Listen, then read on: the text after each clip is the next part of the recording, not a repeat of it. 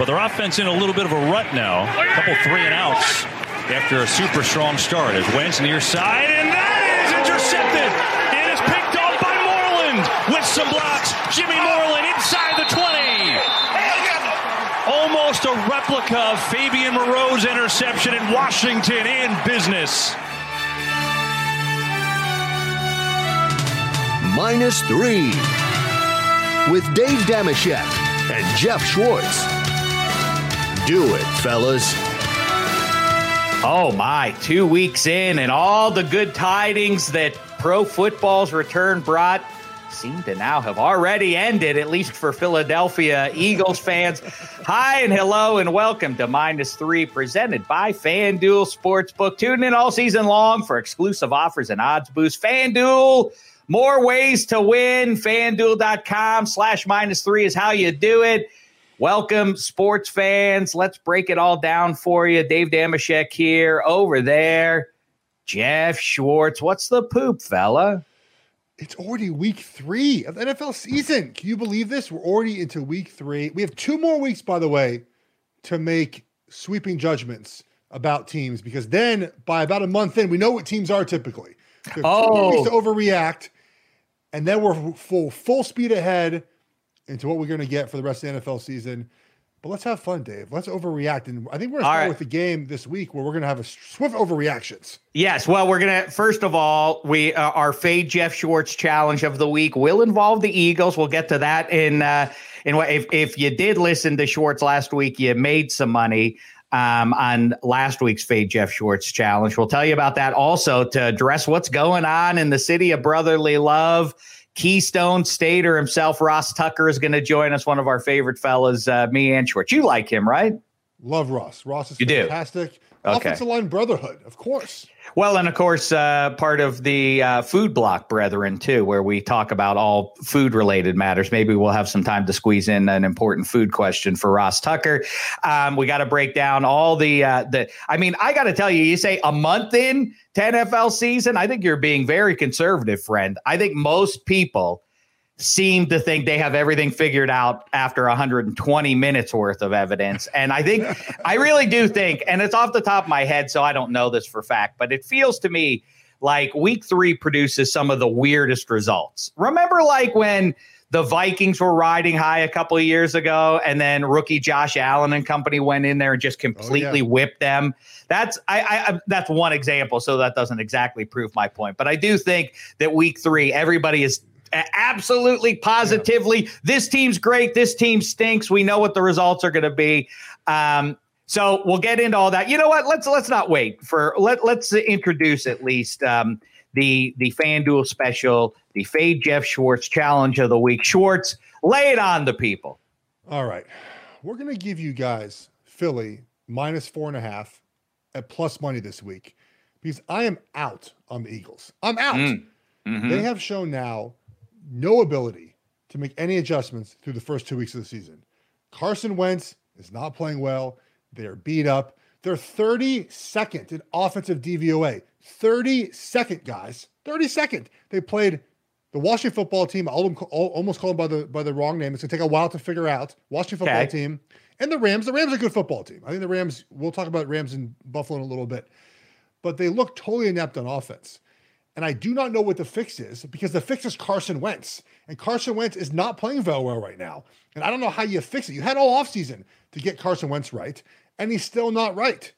Well, so, I mean, you and, say all offseason. Of course, this was a weird offseason. And sure, but, but, but, we, uh, but Joe Burrow's coming into town. Joe Burrow's playing better football now than Carson Wentz is. Weird. You agree on that? I would. It's cra- it's hard to believe, and but really, it's a tale of two football cities in the state of Pennsylvania. Because on the other side of the state, the Pittsburgh Steelers are two and zero, oh, and here come the Houston Texans. We got to break yeah. that one down for you. We have both the Jets and Giants to address here. Boy, the Jets already. I mean, you know, there was some optimism. Yeah. I, I think you were a little loco if you thought Adam Gase was going to make the Jets a winner this year. But mm-hmm. still, there was some optimism already. Yeah. 10 and a half point dogs in Indianapolis and the and the um, Colts have not been world beaters necessarily, and yet uh, and yet capable enough to be a double digit favorite as the Jets roll into town. And then we'll also talk about the Giants here. Before we get into our picks here, Schwartz, I want to talk and uh, hello also to the number three on minus three. And oh, before I introduce him, a reminder to you, the listener, be a dear. Go ahead, um, download, subscribe, rate, review. I don't care what order you do it in. Um, but uh, but do it on uh, iTunes, Spotify, wherever you find your favorite podcast. We appreciate it, and also make sure you're checking out all the Extra Points uh, Network shows, including Extra Points itself. A good one that we did at the time of this recording yesterday um, with uh, with one Jimmy Kimmel, late night uh, late night television's Jimmy Kimmel. We talked about some important matters there. Um, you just heard uh, Jeff Schwartz's um, Fade Jeff Schwartz Challenge of the Week. You bet that one, fanduel.com slash minus three. And before we jump into all things uh, otherwise, uh, you know, specific current sports, weigh in on this one here, fellas. Uh, oh, I didn't say hello to him. I'm sorry. My head's all over the place. We have too much sports, too much to get to here let's stop for a quick second and be humans if we can. Let's say hello to our pal, Eddie Spaghetti. How are you, Spaghetti? I'm great. I mean, thanks oh. to Jeff last week, I'm I'm super rich now. So thanks for that fade Jeff Schwartz challenge. Uh, I'm great. Everything Don't be is really a soulless good. shill just because you made a little bit of jack off of Jeff Schwartz's back. I want you to talk about Saquon. I mean, it's over. I mean, it's over for the Giants this year. Uh, I thought yeah, I see- it, it, was always over. It was always never going to be anything. Um, the injury is miserable. It's I feel terrible for the guy. I think the whole I think the whole NFL world feels terrible for Saquon because he's a team leader. He's a captain. He's a guy that you see cares. He came out on his crutches to the tunnel to cheer on the team, even um, uh, obviously as they lost the game. I mean, it seems like he has a really good relationship with Coach Joe Judge. Um, it's the last thing I wanted to happen. I wish we can go back in time and not have him run that ball to the right side and, and land awkwardly on his right knee. But it is what it is. The game itself was was was exciting near the end, but um, if they lose this week to uh, all right, all right, it's my last my last statement. If they lose this week to a, a 49ers team with pretty much every backup in, um, that's they have some real serious uh, issues where I think the front office is going to have to do an overhaul by the end of the season. Well, so. I mean, the that. other the other team there um, that plays in Jersey called the the Jets. I think that is one of the worst losses given those circumstances that you just met. The in game injuries to the Niners, and they still just humiliated the Jets. That's one of the the worst losses I've uh, I, I, I can recall. Hey Schwartz, is there? I know it's ghoulish sounding or whatever, but is there a, is there a chance in football terms? Not I feel bad for yeah. Saquon and and Christian McCaffrey as human young guys who I'm sure right. you know physically don't want to be hurt or anything, and their organizations don't. But from a football and you know cap and you know 2021 perspective, is there a chance that maybe it's kind of good in the sense that it saves their bodies for on two teams that in 2020 weren't going anywhere anyway? Does it kind of make it like at least we like Saquon didn't play a lot in 2019, and he's going to play even less in 2020. At least 2021, Giants fans, you can look forward to a relatively spry thing because we all talk about don't give a running back a second contract too late for. CMC. He's got his. But I think that maybe there's some weird benefit if they can build the roster up between now and kickoff um, yeah. in September a year from now. If you're a Giants fan, that's something to look forward to. I'll just quickly address McCaffrey. That's a high ankle sprain. Like he will be fine, right? He'll get over it. Six weeks, whatever it is, three weeks, whatever they want to do. And and they they have their quarterback, right? They have pieces in place. They have a very young defense. What do the Giants have in place? Like if you're a Giants fan, pushing Barkley to next year just waste another year of him on a cheap contract. It, it, like you have to find out what you have in your team under a first year coach, uh, uh, Joe Judge. I think, by the way, that in a weird way this should help the Giants evaluate Daniel Jones better because Daniel Jones now is going to be the offense. Jason Garrett has to run the offense to Daniel Jones. I like them to cover this week, by the way, the Giants for that one of the that's one of the reasons. One is and two, the Niners are just totally beat to shit. I mean, they're not going to have Garoppolo. They're not going to have Kittle. Obviously, Bosa. No Dee Ford. No Solomon Thomas. No Richard Sherman. No Witherspoon. I mean, they, they just want to play the game, get no one hurt on that shitty MetLife turf, and go home. Like the Niners, they're I don't know. I don't know if the turf is really bad. I'm just parroting. I, I haven't done the research on the MetLife turf, but the Giants, I feel like they can open up their offense now, not being so reliant on Saquon being the guy. I, I don't know if that's going to help or not, but to, a positive spin on this is that is that Daniel Jones now has to be the guy. You find out if he's good or not, and obviously have to work through some offensive line. But they have they have Slayton, they have Evan Engram, they have some pieces in place to still run an offense. But like again, I go back to the Giants thing. Like the, the talent's just not there. The, the, the, Panthers have young talent. They have guys you're like, okay, they, they might be good. I don't know who on the Giants, especially defensively, where I'm like, okay, I'll tell you one in two years. Dex, Dexter Lawrence. That's that's the answer to that, right? A, D, a nose tackle, like that's the guy you're like, wow, we're going to make a Super Bowl run because you have a great nose tackle. I hear you. I'm just answering your question. You said who yeah, do they have one. defensively? So, I, I like the Giants this week, by the way. I think I, they, they could possibly win outright. I'll take them plus the three and a half, which is the. Last I like that. You know what? I like that too. I like it better if you can pair it up as a as part of a teaser. Um, but I'm with you. I, I, my bottom line is, to be honest, is I'll just avoid that one this week. I don't know what the Giants it. are without Saquon, and I definitely don't know what the 49ers are without uh, a vast number of guys now um, well, on the, the Niners are going to be. The Niners are going to be run the football and get the f back to San Francisco. Mm-hmm. So like that's why it's going to be a low scoring game. And give me the points. The Giants are one of my favorite plays this week. You, look, there are times last week I felt like in general I got away from my principles. I took big road favorites. I'm not. I'm going back. We're going back to the principles. Home dogs playing the beat up Niners team. They have to win. Look, since the last four seasons, right? The last four years, teams that started 0 2 against the spread. Now the Giants aren't 0 2 against the spread because they covered last week. Mm-hmm. Are combined 22 and seven against the spread in week two. Like week three, to your point about wonky week threes, this is the week for things to be wonky. Now, the Giants covered the spread late last week. But I think they fit into this category of teams that start 0 2 and just win in week three because they, they have to win. If you go 0 3, you have almost virtually zero chance to make the playoffs.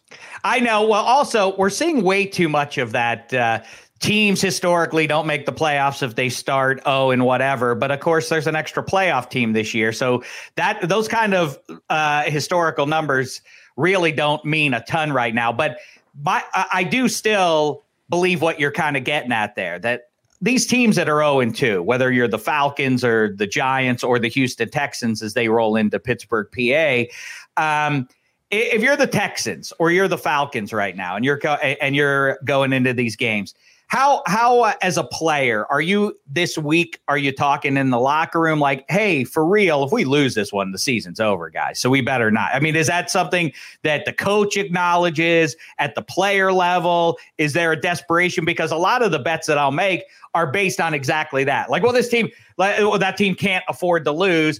I kind of, I don't know if I can bring myself to do it. I'll, I'll, uh, give me another 15 minutes while we kibitz here until we make our formal pick here. But if you want to make your uh, Texans at Steelers pick right now, it's uh, Steelers given four right now. But I mean, if you're the Texans, the Steelers don't desperately have to have this game from their own perception right. because they're, you know, they're off to a fine start conversely, obviously, the Texans, I mean, you know, they go to 0 and 3, maybe because there's an extra team this year in the playoffs. They can still work their way in, but they're still in dire straits. Yeah. So here's about the Steelers. It's so frustrating about them is I loved them last week, but then I forgot that they they they play to their opponent all the time, right? They always play down to their opponent. In comes backup quarterback, whoever the heck it was for the Broncos, Jeff Driskel, and they they just play terrible on defense. I don't understand. If you mm. look at, I looked at last season. I looked at, and I made a, a, a Drew Lock under uh, uh, under pass yards last week. I, mm-hmm. I did because he got hurt. But like, if you look at la- the last eight games last year, they like didn't allow a, a 200 passer. In comes Jeff Driskel and lights him up. So I think the Steelers this week know it's the Texans, know they're good, and will play much better. So I I I would I would lean to Pittsburgh. I don't feel great about it. But to your point, your question you asked me is the 0 2 urgency. I've been on, on teams that are 0 2. There is a heightened sense of urgency in the locker room in week three. Now, we don't talk about it. We don't say, like, oh, we're going to miss the playoffs, but you can feel that you have to win week three. Like, th- like there's just a, a sense of focus, determination. It's different than when you're maybe 2 0. You know, when you're 2 0, you're feeling good about yourself, you're practicing, you know, everything's going well. You're kind of doing the same thing that, that you've been doing. 0 2 teams, man it's like the Super Bowl for them. If, if they don't win this game, and and and the Titans go to the three and zero, oh, they're not winning the division. Like they're out, they're out of a home playoff game already after three weeks. So I think there's gonna be a sense of urgency. But I just don't know if, if the Texans are any good, man. Like the Steelers bring a ton of pressure, and and Deshaun Watson is not terribly great under that situation.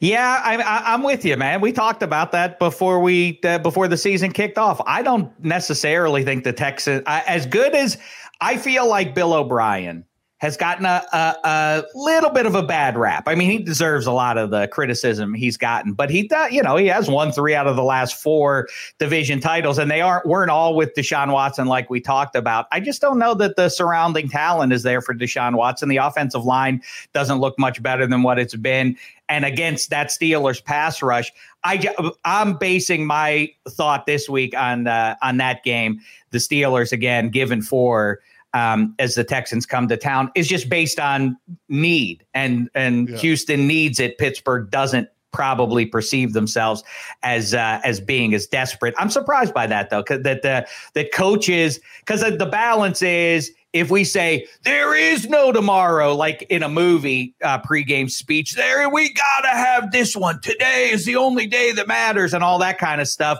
If you say that and then you lose, what do you say after the game?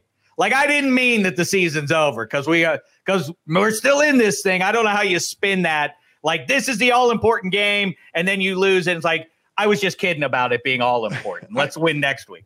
I, I just think that as a as a team and a player, you take things week by week. Like if you look at the big picture, there's it can be overwhelming to think about the next 14 weeks of the season.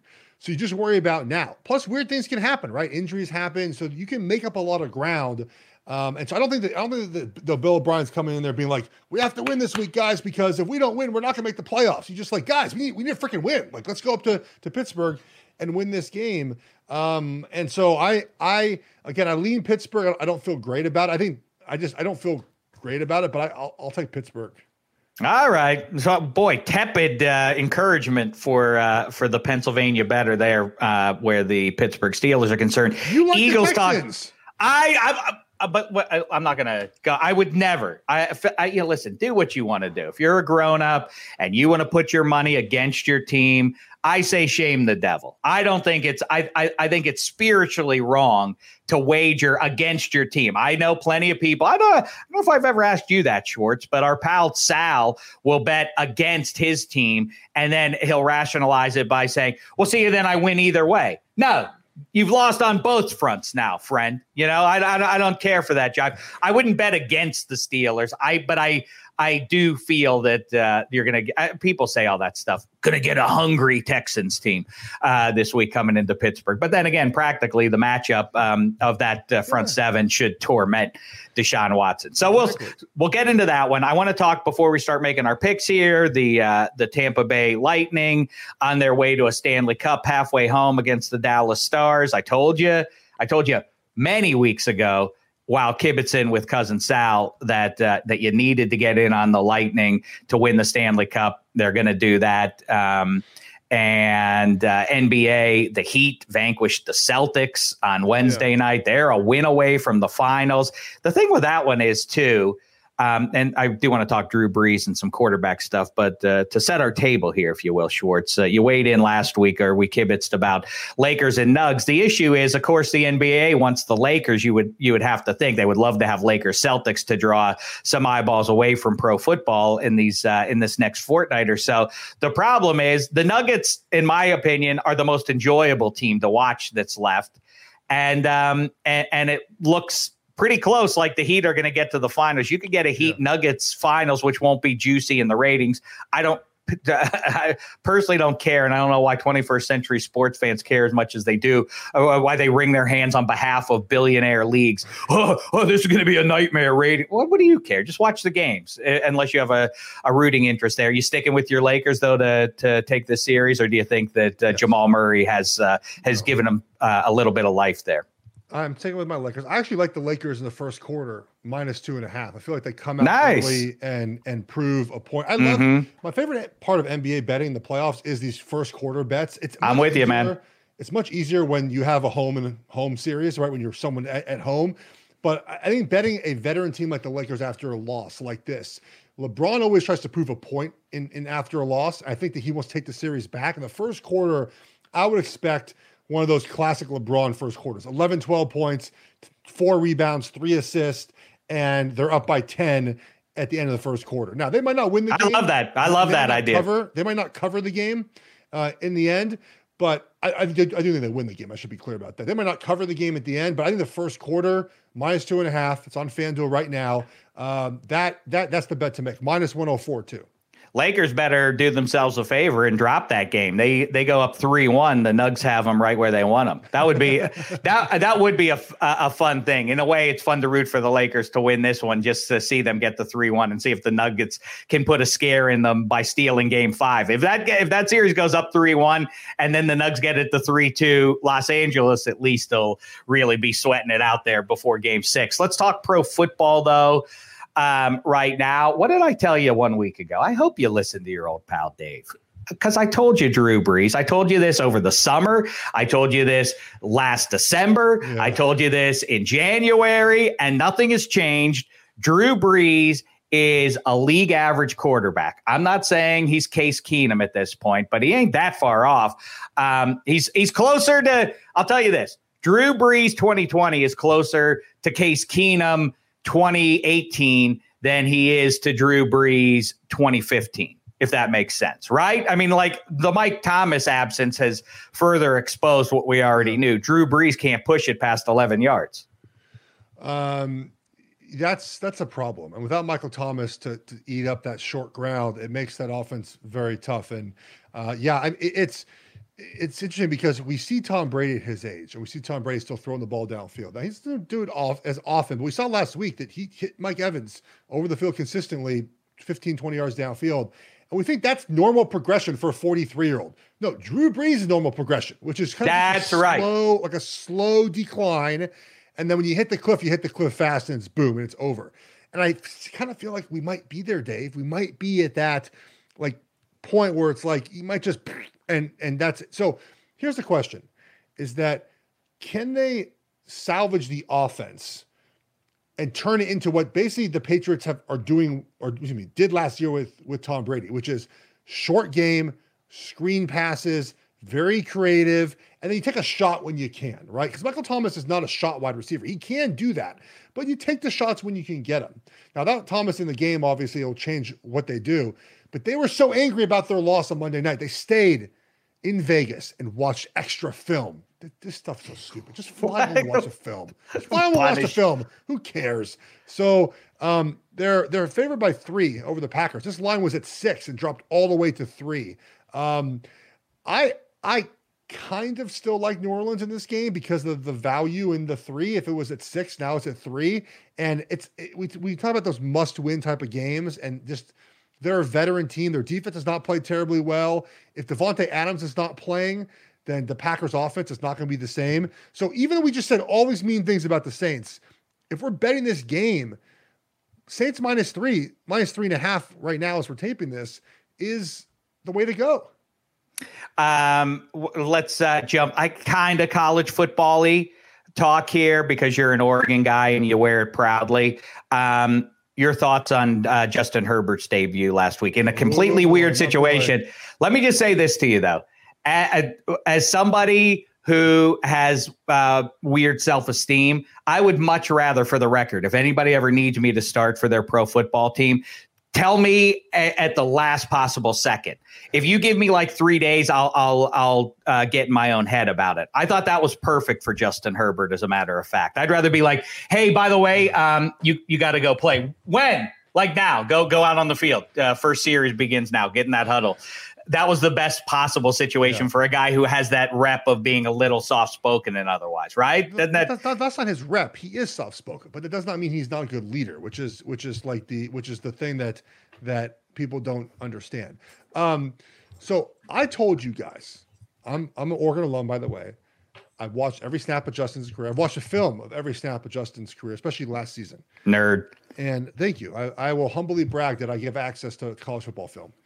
And his offense last year did not set him up for success. It was not an offense that relied on him. It was an offense that relied on the run game and a very mediocre pass game with no professional wide receiver. He's not played with a pro in two years now. So I said, just wait till he plays with a competent offensive staff. And he did. And it showed. He made some amazing throws. Yes, he made a mistake. He threw a terrible interception that probably cost him the game, quite honestly, because they're up 17 6. If he just runs for a first down, they're in field goal range. The Chiefs immediately got the ball and took it back and scored. It might have been 17 9 at that point, and they tied the game up after that. Bad interception. He threw a rocket to Keenan Allen, missed him. But to your point, he was told one minute before the game, you're playing. So all week he does scout team. All week they put a game plan for Tyrod Taylor. And, oops, all of a sudden, Justin, go ahead and do that. Great touchdown pass. Great throw to Keenan Allen. Maybe the best throw of the weekend to Keenan Allen, cover two between the safeties. Um, it, it was a great debut. He'll play this against the Panthers. And then I think that they have to give Tyrod Taylor his job back or he will he will sue and the Chargers will owe him a lot of money. Um, so I think that Herbert won't be the starter for long, but he will start the back half of the season once Tyrod gets officially being out. Interesting. And uh, real quick there, Schwartz, give me your pick for uh, ACC clash, uh, Louisville and the and the Pitt Panthers. Pitt Panthers looking like a Mandalorian. If you've seen their um, steely uniforms, give me a, a pick from Heinz Field on that one. I think Louisville. You're going to take Louisville. All right, jerk. That's fine. I just I'm going to take it just just more than anything else, just to spite you. Thank you. Do you have the number on that one, Eddie Spaghetti, by chance? Or if you could look that one up for us, I don't have that one doing, in I'm front of me. I'm just, I'm just doing to spite you. Pitt. Okay. I, t- I told you to take the under last week, by the way. Under hit in Pitt and Pitt and uh, and 'Cuse last week. Uh, you you did say that one. That was a, a great call, as a matter of fact, by you. All right, before we get Ross Tucker in here, um, you, let's uh, go through some of these games here. Week three NFL, and we'll start it off with formal pick here. You're going to take the Pittsburgh Steelers, giving four. Yes. All right, let me see here. Let me get it here.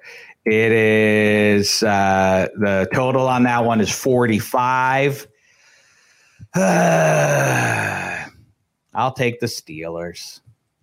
I'll take the Steelers to win by uh, by five or more. The total is a little weird at 45. I'm waiting for the Steelers to play that smothering defense. Yes, the speed is apparent, um, but they're but you know, two pretty mild foes in weeks one and two, and they didn't exactly shut down either one of them. Now here comes one of the best talents at the most important position coming in there. It seems like the Texans, with desperation, are going to come in there. I'm going to take the Steelers, and if you want to put something on that one, FanDuel.com slash minus three. It's the word minus and the number three is how you do that one. Interesting one up in Foxborough this week. The Raiders looking better than a lot of people. I said to um, to uh, my guy David Carr um, that typically I would get into Derek about this. Uh, he, he's like, no one. He already is with. We're just two weeks in already. No one. No one outside this locker room thought we could be two and zero. Oh. And I'd like to, I'd like to level him for saying that jive. Except that in this case, really nobody did think they were going to be two and zero. Oh. Um, but now they go into Foxborough, the one in one Cam Newton led Patriots the Raiders are plus six and a half in this one. How say you, Schwartz? So I love New England here. My love them. Half. Love them here. So Raiders. I love them. I love them as part of a teaser, but okay. Of, of course you do. Uh, Raiders short week, high as a kite right now. Traveling New England. New England obviously lost the game in Seattle. New England defensively had their worst game in years, right? Especially pass defense. So I think they're going to refocus in. Do you see Belichick this week? He had the the the the cutoff hoodie with the holes. He just he has not slept all week. He is pissed about his defense losing that game. But here's a good stat for you. Okay, ready? Mm-hmm. Derek Carr is averaging 6.2 air yards per attempt this season, fourth lowest in the NFL. And we talked about Drew Brees, right? Drew Brees very low air attempts. That's not good. It's not good to have low air attempts. The numbers only 6.2 because he averages over 17 yards attempt to Henry Ruggs. If you take Henry Ruggs out of the equation, he's only averaging 4.6 air yards per attempt. Guess what New England's going to do? Henry Ruggs, you're being doubled.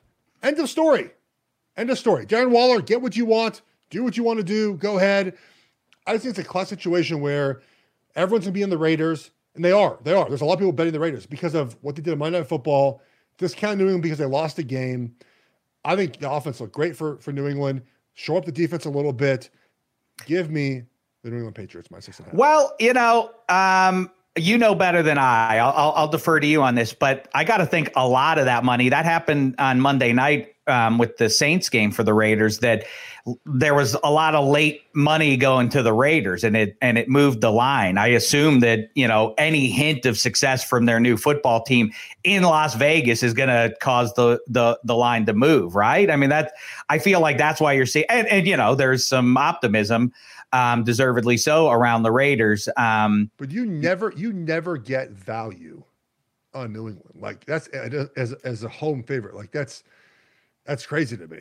Week three, they need to win by a touchdown. I mean, I, I will continue to say until um, the Patriots disprove me. And you you're overly confident because you like that flying Elvis on the side of their helmet, and you're ignoring, as a lot of people are, the guys that are actually in it. They don't have half the guys that were relevant to that defense a year ago. You can't. It's not just that they lost the goat. Yes, more than half. They lost Pat Chung. What are you talking about? Van Noy. Keep going. Jamie Collins, like three guys. You said and half, high like three. And Hightower. He did. You're right. I forgot about him. They've lost key defensive pieces and they got exposed, as I told you they would, by the Seahawks. I mean, I think Cam Newton has been great. I think the offense has been just fine. But as I told you before the season kicked off, that defense is not just because it was good last year, has no um, no application as we go forward here. And uh, you know, I hear you about the limitations of what Derek Carr's doing, but then again, he hasn't really hooked up with Henry Ruggs yet, and um, and so maybe that's uh, something to look forward uh, look for in in week three. I don't know, man. I, I kind of like I, I like it in either direction. As a matter of fact, if you teased the Patriots to win the game down to just win the game. But I also, if you take the Raiders up to 12 in Foxborough, they're not going to, I, I don't think they're going to get smoked like that. They're not, they're not built that way now with Cam Newton. Cam Newton teams aren't generally wired to, to smoke anyone. The NFC title game from 2015, notwithstanding. Um, next up, Oh, this is the important question I have for for the both of you fellas here. Spaghetti, I'm going to start with you. We talked about it a year ago. We talked about it in 2017. I don't understand in our ever changing world. I took this, by the way, to our mutual pal, Chris Long, who I believe is going to join us next week. Be on the lookout for uh, the great Chris Long, everybody. Um, but I was on his podcast this week and I asked him about this because in 2017, when Malcolm Jenkins raised a fist to the sky in the pregame during the anthem, there was a lot of con. Oh, how could he do that? And Chris Long went over and put his arm around him. And I declared on that day, this is America's team now. In our ever changing world, the Dallas Cowboys don't just get to claim that they're America's team and keep it eternally. So I named the 2017 Eagles as the replacement. Chris Long has generously now said we can move that title to another team. And I nominate the Buffalo Bills. Chris Long nominates Washington. Charlotte Wilder on um, on extra points nominates the Jags, but then she flipped and said she wants it to be the Packers. Sal obviously wants his Cowboys to keep the title. How say you? Oh no, how say you, Eddie Spaghetti? My answer for this season, um, I think it's between two teams one may have the nudge, and right now it's the Seattle Seahawks. Okay. I think because of the love affair for Russ Wilson, him uh, everyone trying to will him to get an MVP. He's never received a vote. Um, and I think what happens is you get this like media darling team with the quarterback, you know, Mr. Unlimited that everyone loves, and then he goes and throws for five touchdowns versus the uh, the Patriots, who weirdly enough would almost be my second pick because like Jeff was just saying with Belichick looking like he hasn't like slept in ages, the ripped sweatshirt, like people kind of like Belichick again because he's like detached from Brady. And then you go and add Cam Newton, who I think everyone, uh, at least in the NFL media, does love because he's playing great. Everyone doubted him. Those are the two picks, I think. But I, the Seahawks with Russ, I think, is clearly like the one team that everyone New can kind of buy into going forward. Who West won team. it better? And we put Belichick and Brady next to each other, and we tried to determine where the hearts and minds of uh, Patriots fans are as we progress through through the season, and they try to make sense of watching Tom Brady uh, do well. I'm with Schwartz on that one. That uh, that Bucks team is just going to get better and better, and if the Saints ain't good um, it might be a two, three game cushion by the time the season's over. Um, next up, I, oh, uh, Schwartz, I didn't get your answer on that one. I'm sorry. Uh, I'm curious. What what what qualifies as as, as a, like what what what what's America's team? Like a team that we can all root for in America? Is that basically what it is? I here's what I say about it. I think we cannot just eh, say, oh, well, who's the most? Sal's logic is who's the most popular team? The, the yeah. Cowboys sell the most jerseys and people like watching them and whatever. But whether it's them or the Packers or the Steelers, or you know one of these big brand teams that have a bunch of Lombardis and all that. That's front running. That's not what, what we're about here. This is about embracing a team that is on the rise and we can all jump aboard. It's not like jumping in on like saying the Beatles are a great band and I love them. Um, no, we we want to pick one that's rising from uh, from indie record label, and uh, as they make it to the main stage, we're there with them. You understand? The Bills haven't done anything. This is easy for us to get on board with. I feel like, and by the way, Josh Allen is very likable. They wear red, white, and blue. They have a lot. Their defense is mighty. There's what's not to like. Their people start tailgating on Fridays uh, for home games, yeah. typically, and probably still are even in 2020. So my answer would be the Baltimore Ravens. All right. The Baltimore Ravens, they're they're doing things their own way, right? Which is how Americans love to do things, right? They love to do things their own way. Love to do their own way. They drafted a guy that a bunch of people said couldn't play quarterback in the NFL. Designed an offense to fit him exactly. Now they're going through some hardship, right? They've lost two straight years in the playoffs when they were supposed to win. Some hardship. They, they are, right? They, they're going through some hardship. Yeah. They're easy to root for. They're a fun team to watch play.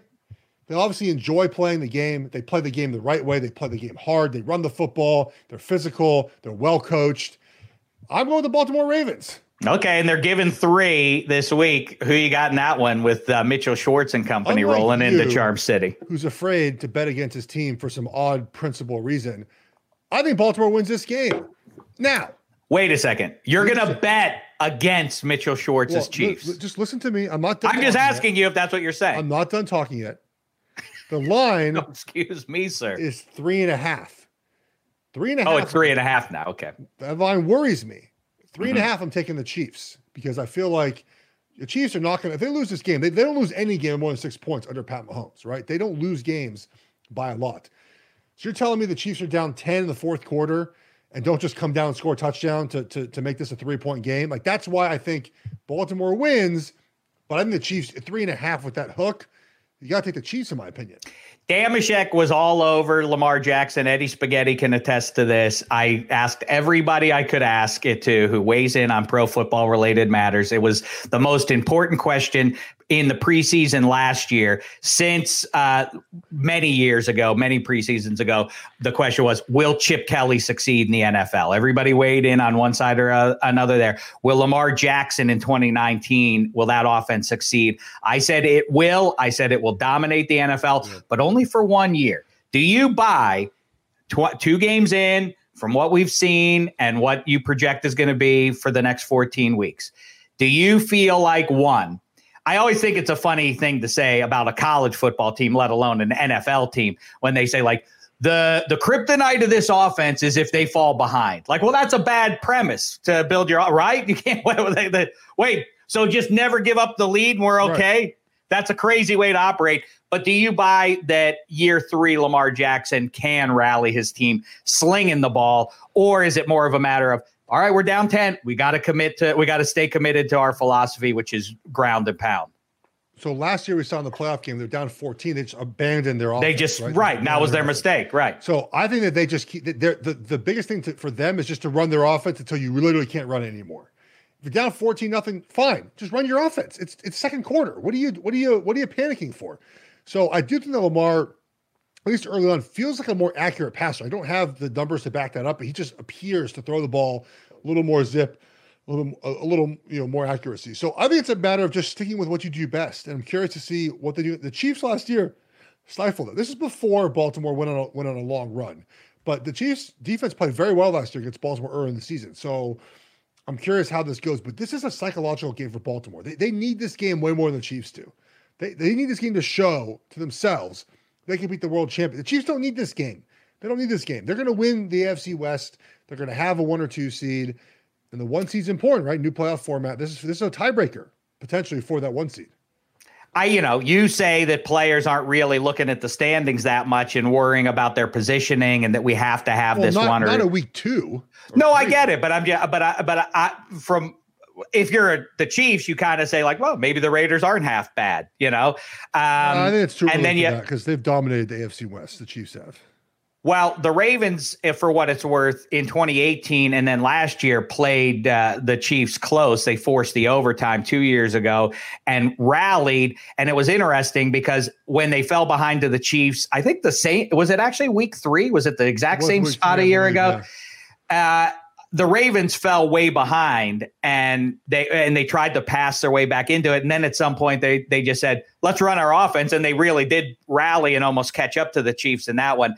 I'm with you. I think if they just stick to that offense, um, and you know, even within within that offense, it does allow you to take advantage of Mark Andrews and um, you know, I I I I think I'm with you on the Chiefs, though. I think uh, the the Chiefs go in there, and um, the hook is too much to look past. Really, practically, when do you see Mahomes and company losing a game? Um, but it's a testament to their dominance the last couple of years. You don't see them. Um, even when they do lose, getting smoked like that. I do think it's a bad matchup, though. That uh, I think there is a chance that the Ravens might truck them. You know what? You know what? That's that's how committed I am to my picks give me the birds. I'm taking the birds at home. They're they're uh, they're going to win that one. I think they are going to truck that uh, that uh, defensive front um, of KC. Rams at Bills. Bills given two and a half. Rams have looked good. How big a factor is it that the Rams are, you know, on the East Coast so much now? Same thing as the Niners are, and we'll get to that one against the Giants in just a second. Two weeks in a row for both those West Coast teams. Did the did the Rams fly back? I don't know. Did they spaghetti? Do you happen to know? I know that the Niners did not. Uh, I can look at that up. I know the the Niners, like you said, they did fly to like Greenbrier, and then they had to fly yeah. back. Yeah. So here's a couple of things about just just some stuff that I think shows you McVay's a good coach. Um, they're ten and two against the spread as a visitor in the last the last twelve games. Right, that's really good to be very good on the road, obviously. They have won and covered seven straight early kickoffs in the Eastern time zone, which is very impressive. We always talk about that being an issue, but this year, this week, not so much, in my opinion.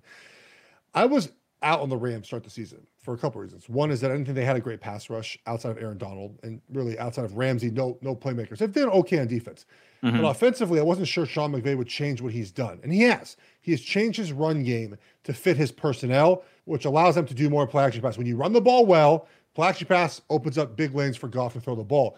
I think this continues on Sunday. I think the Rams go into Buffalo. They win this game. Again, Buffalo's playing well. Josh Allen's playing great. I'm gonna have to eat crow on Josh Allen. We'll find out as the, as the, as the weeks come on. But they just beat a terrible Dolphins team and a terrible Jets team. The Rams are a real football team. They're a real football team.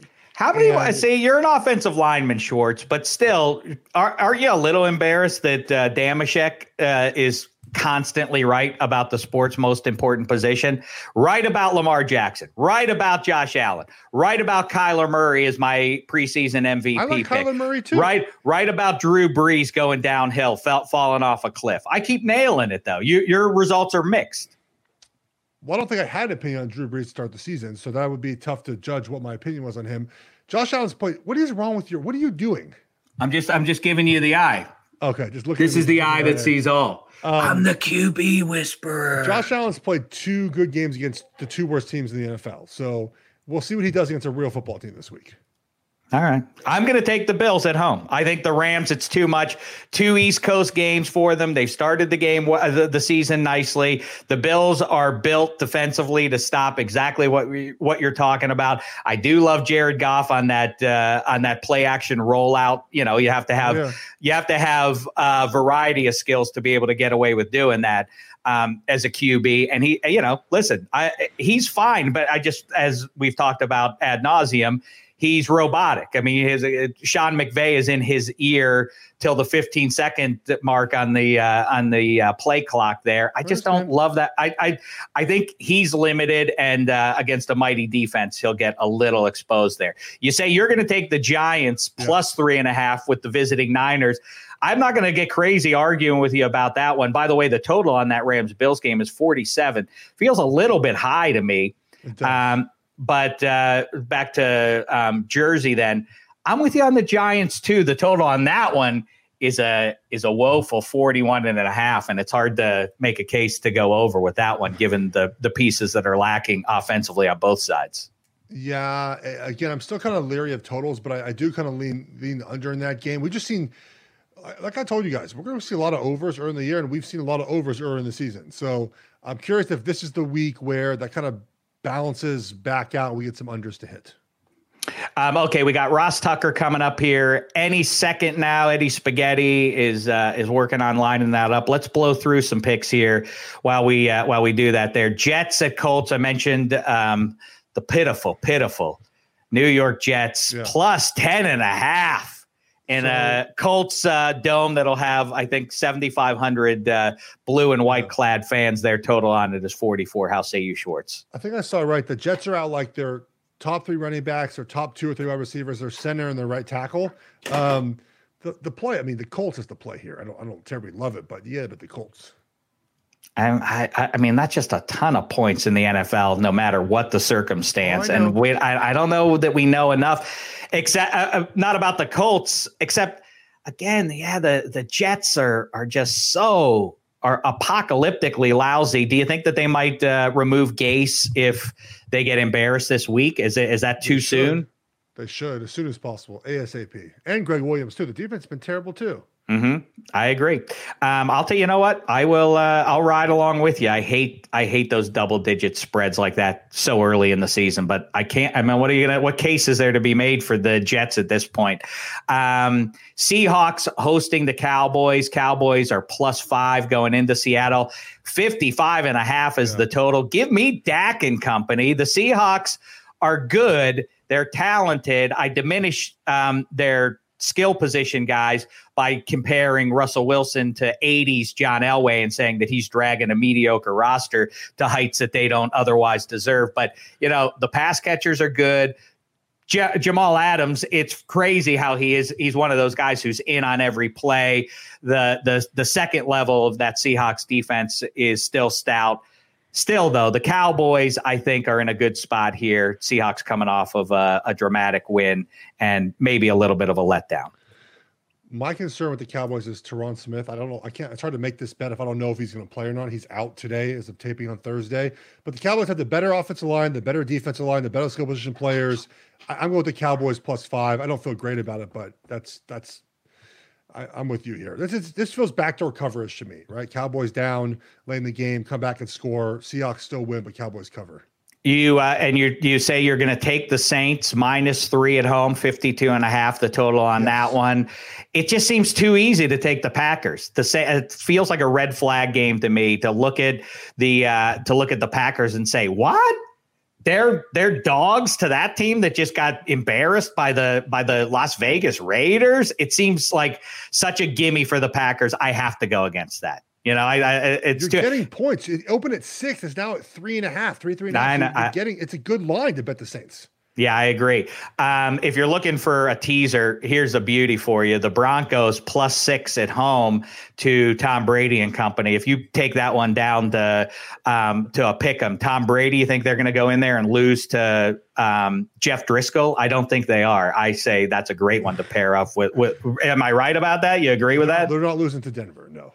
Well, and the other one is if you really like the Colts, um, take them down to minus four and a half and pair that one up. That seems like a, a, a winner there. Chargers, I'm not as confident in them against the Panthers because we don't know what uh, Herbert's going to look like. If you like the Browns and the way they looked on Thursday, they're hosting uh, Washington's football team.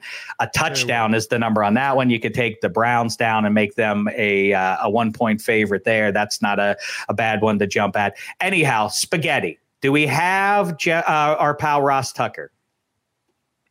Are you not looking at the screen? Oh no, I can't see the screen. Oh, is he here? Oh, I've been I've flapping been... my gums. No, I'm looking at numbers. I'm a professional, friend. I, have been here for like three minutes. I was like, all right, he's not even going to acknowledge me. And, and I'm I didn't out, know. Shaq, do you have a mohawk going right now? Kinda, I do. Well, you know what I've started to do, Ross Tucker, in uh, during the last six months or so. I've decided to separate what is essential um, in life, and I don't have to go to a barber anymore. They said this is a Dameshek oh, uh, special. I did this myself. I cut my own hair now. I'm. It, it looks like you did it yourself. I would say that that does not Uh, surprise me It does at yeah. all. Don't get your- idea. Don't get your mic cut off, Tucker. So uh, cut off. Uh, much to talk about. Um, you tweeted out on Wednesday, though, something that caught fire, making fun of Bill Belichick, and of course, um, humorless Patriots fans took offense to you pointing out that Bill Belichick's wearing a sweatshirt that had holes in it. But uh, but to your point, what other coaches could get away with that look? So it's a great question, Shaq, and I guess it was my question. So I'm I'm complimenting myself. I just need to say this though, like people, it is unbelievable how people take any opportunity to get offended, any chance they can. I literally said in the tweet, you should see how I I make the decision every morning whether it's flip flops or slippers. That's my decision when I come over to work. I wear shorts every day. Now, most of my shirts, t-shirts that I wear don't have holes in it, but that's how I dress every day. And it's like, like, and I even said that. I said, I think it's hilarious. Um, Andy Reid gets away with it. You know, when I started going through it, it's actually less than you think. And I think Belichick gets away with it because he's kind of always been like that. It's just like getting progressively worse. Like, and then people are like, oh, he got a lot on his mind right now. I'm like, well, he's still putting a shirt on. Like, he chose the one that has the moth infested holes in the neck. Like, it's hilarious. Um, I don't think there's that many that would get away with it. Like, even like if Sean McVay did that, I don't know. If Sean McVay did it or Kingsbury, they might be like, "Oh, that's trendy now." It's like it's like when you buy jeans that have holes in them, which I've never understood. If McVay and Kingsbury started to rock the sweatshirts with the holes in them, like people would start to wear that. Like they, they think those guys are like those kind of fashion icons. Yeah, we do. We have expanded the coaches. I, you know, in Hard Knocks when Sean McVay took his shirt off and jumped in the pool. Oh, he was waiting and- for that scene, wasn't he? Oh, he definitely was. They, the producers are like, "What the hell are you doing, man?" Like, well, you know what? I don't know. Wait, I thought you said they they said to get in the pool. Like, no one said that- Sean. No one said to the way, lose the shirt. Well, the- what's done is done. The dog was supposed to be playing football, and the dog just did nothing. It just I was like, it was. Oh, he just wanted- to take his shirt off. McVay wanted to do that. That's the question: is who shouldn't do that in the coaching ranks? Who who who should not follow suit with Sean Many. McVay? Hey, Ross Tucker. Before anything else, you always do the best job of doing it. I'd be happy to plug your stuff, but I want you to do it instead because you run through the gamut. Yeah, no, I got a bunch of podcasts. I'm trying to avoid a real job like the plague. I appreciate you teaming me up on that, check. Ross Tucker Football Podcast is every day, 30 minutes. I got a betting podcast like this one called the Even Money Podcast, was up seven big units in week two. I don't know. Like, I, I don't know why I'm so good at it. I just am. So you should probably listen. I- Fantasy Feast Podcast, College Draft Podcast, and a bunch of other media gigs you don't need to worry about because those are big companies that already make a lot of money, unlike my podcast network. At Ross Tucker NFL, Twitter, Instagram, Facebook, and YouTube, where all of your dreams can come true. Tucker's the best. Greg Cosell and the rest of his gang. Uh, great stuff always from Tucker. Hey, by the way, before I forget, check. yes. Geoff, I love when you post good uh good video on on you. your social. I appreciate it.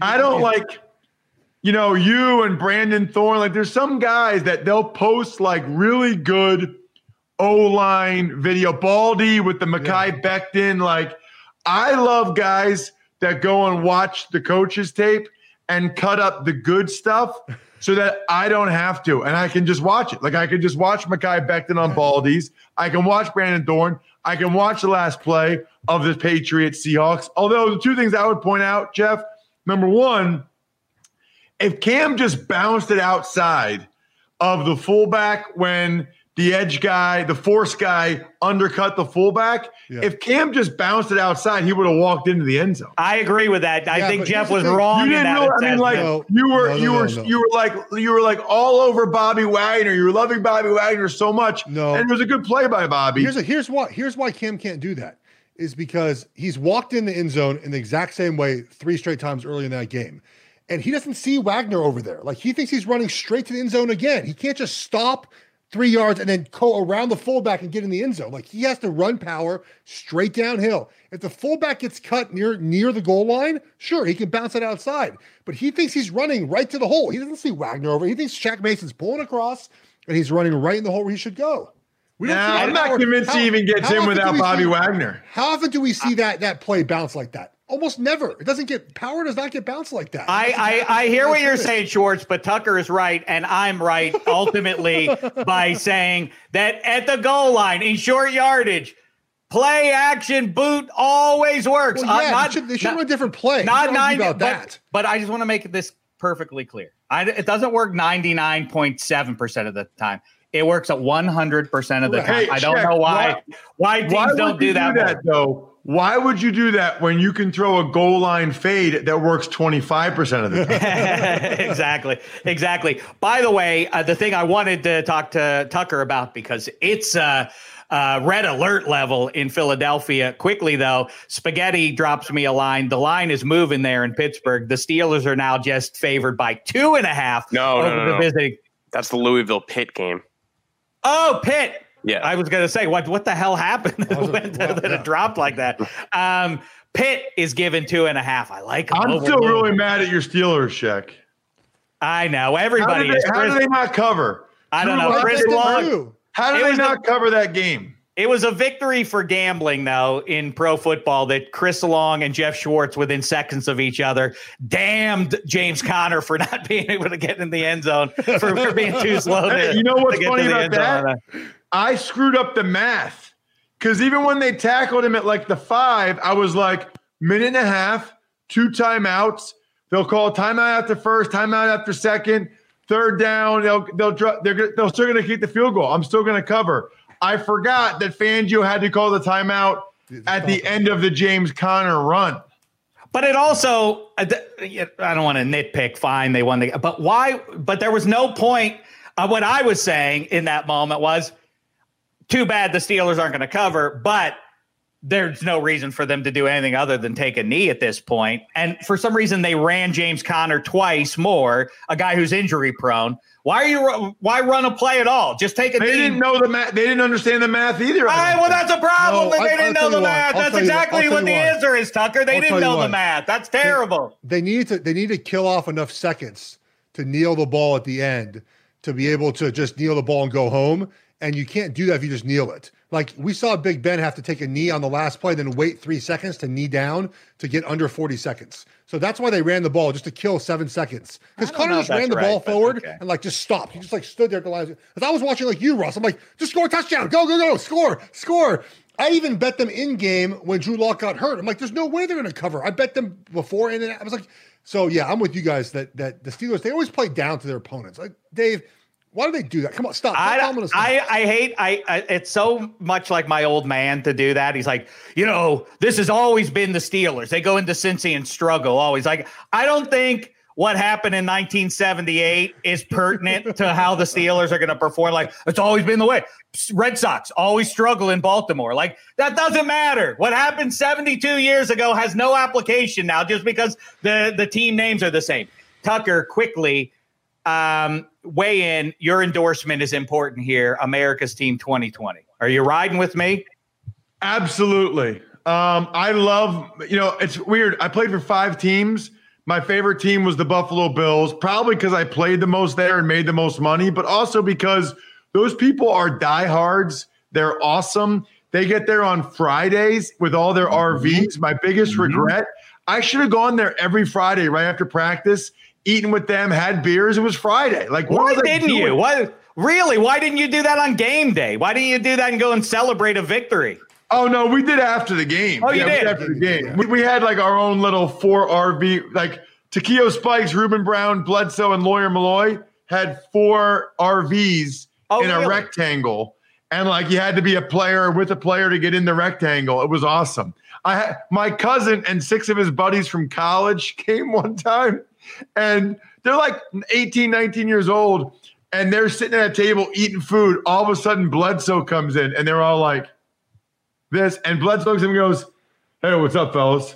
And they're like, hi, hi. Like they were, and then Lawyer Milloy comes in and he's like, yo, you guys getting into this salsa?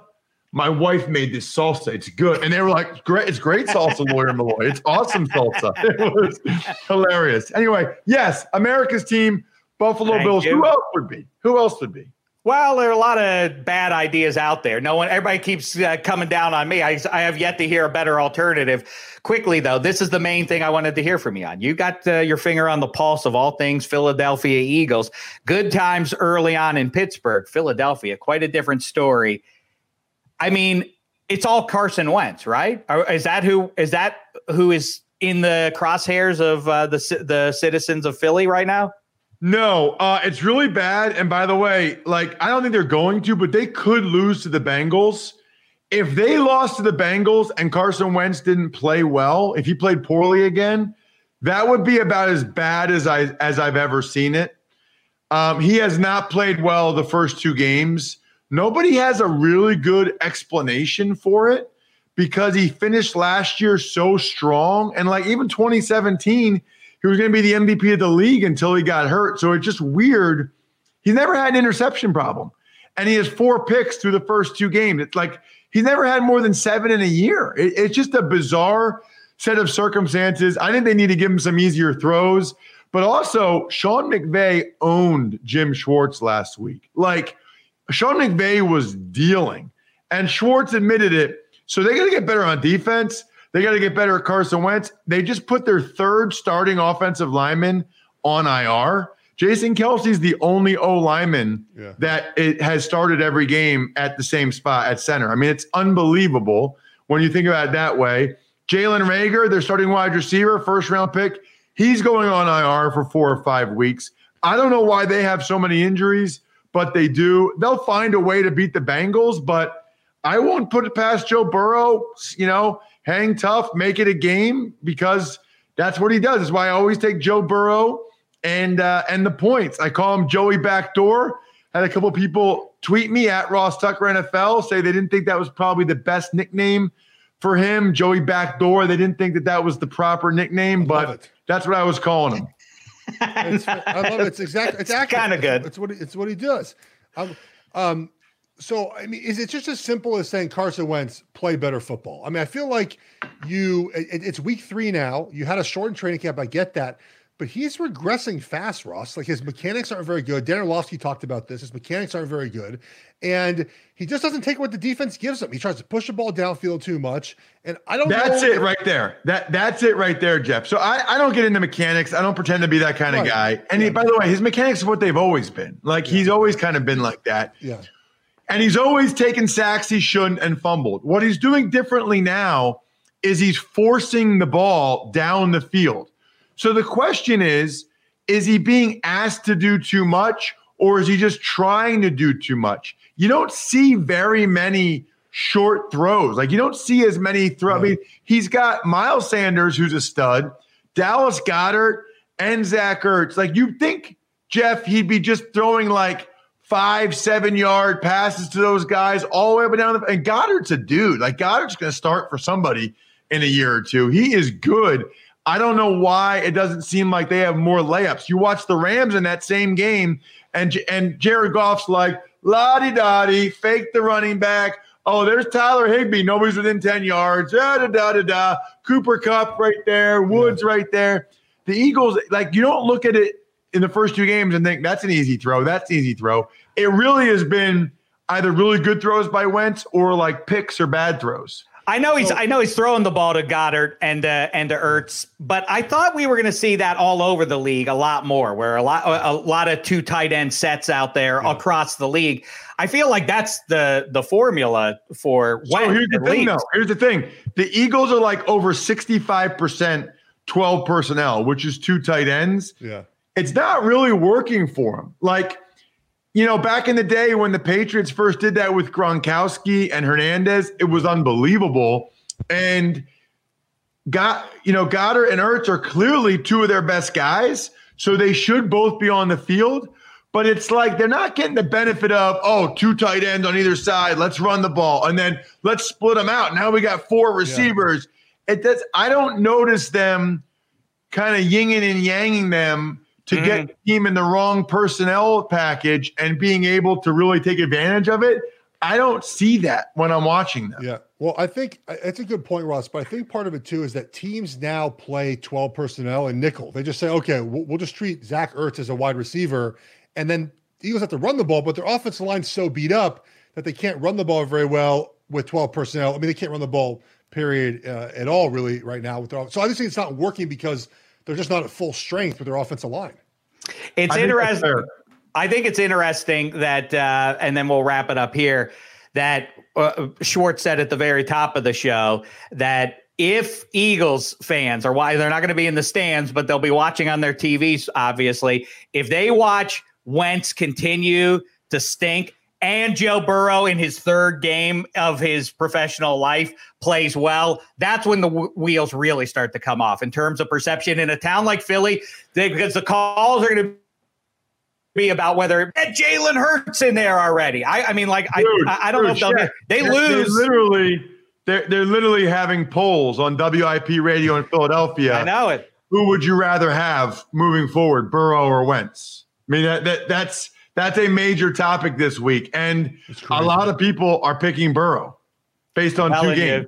Wow. As I always say to you, I I like uh, you know I like diehard fan bases. I like the Northeast vibe. You know, Pittsburgh and East always cares more. I feel like um, than some other places do. But sometimes it goes too far. This weird puff their chests out fan and local media in Philadelphia, like we're a tough town. You might not make it in this town. Like, oh great, so you're an extra thing to worry. Now you're now you've become an opponent to your own team's success relax a little bit. That's why the Flyers haven't won a Stanley Cup in uh, in 45 years. One oh, of the oh, many I reasons. thought they were going to do it this year. I thought they were going to do it this year. Even Money podcast. It's not extra points with Schwartz and Sheck, but it's still good. Even Money podcast. I will. Well, I'll probably win more money than these guys will this year. So we'll check it out. I don't know. We're on a roll. Fade Geoff Schwartz, everybody. This week, the way to do it is uh, tell them again, uh, Geoff Schwartz. How, yeah, well, so bet it through fanduel.com slash minus three, minus the word three, the number. We just talked about the Eagles game. We're going to give you Eagles minus four plus 105 because I think the Eagles are going to get, uh, they're going to lose, Ross. I think that Joe Burrow is playing better right now. The Bengals are more confident. Eagles are a wreck. And like you said, the Dave, I mean, the the town's too tough for the Eagles players, and and they're going to fold under the pressure. I buy that. Yes, I you know uh, the, the, I I do buy that Carson Wentz has not to this point in his now pretty you know long career has not shown that like oh yeah I rise to the challenge. Well yeah when when I get my back to the wall, look out. He's not he's not hasn't proven that that's yeah, what he, he is. He did the last four games last year with the practice squad guys. What are you talking about? That's exactly what he did. Uh, no, because he because he the wasn't the bet. He hasn't done it yet. So make the, if you're an Eagles fan, make this bet minus four and a half.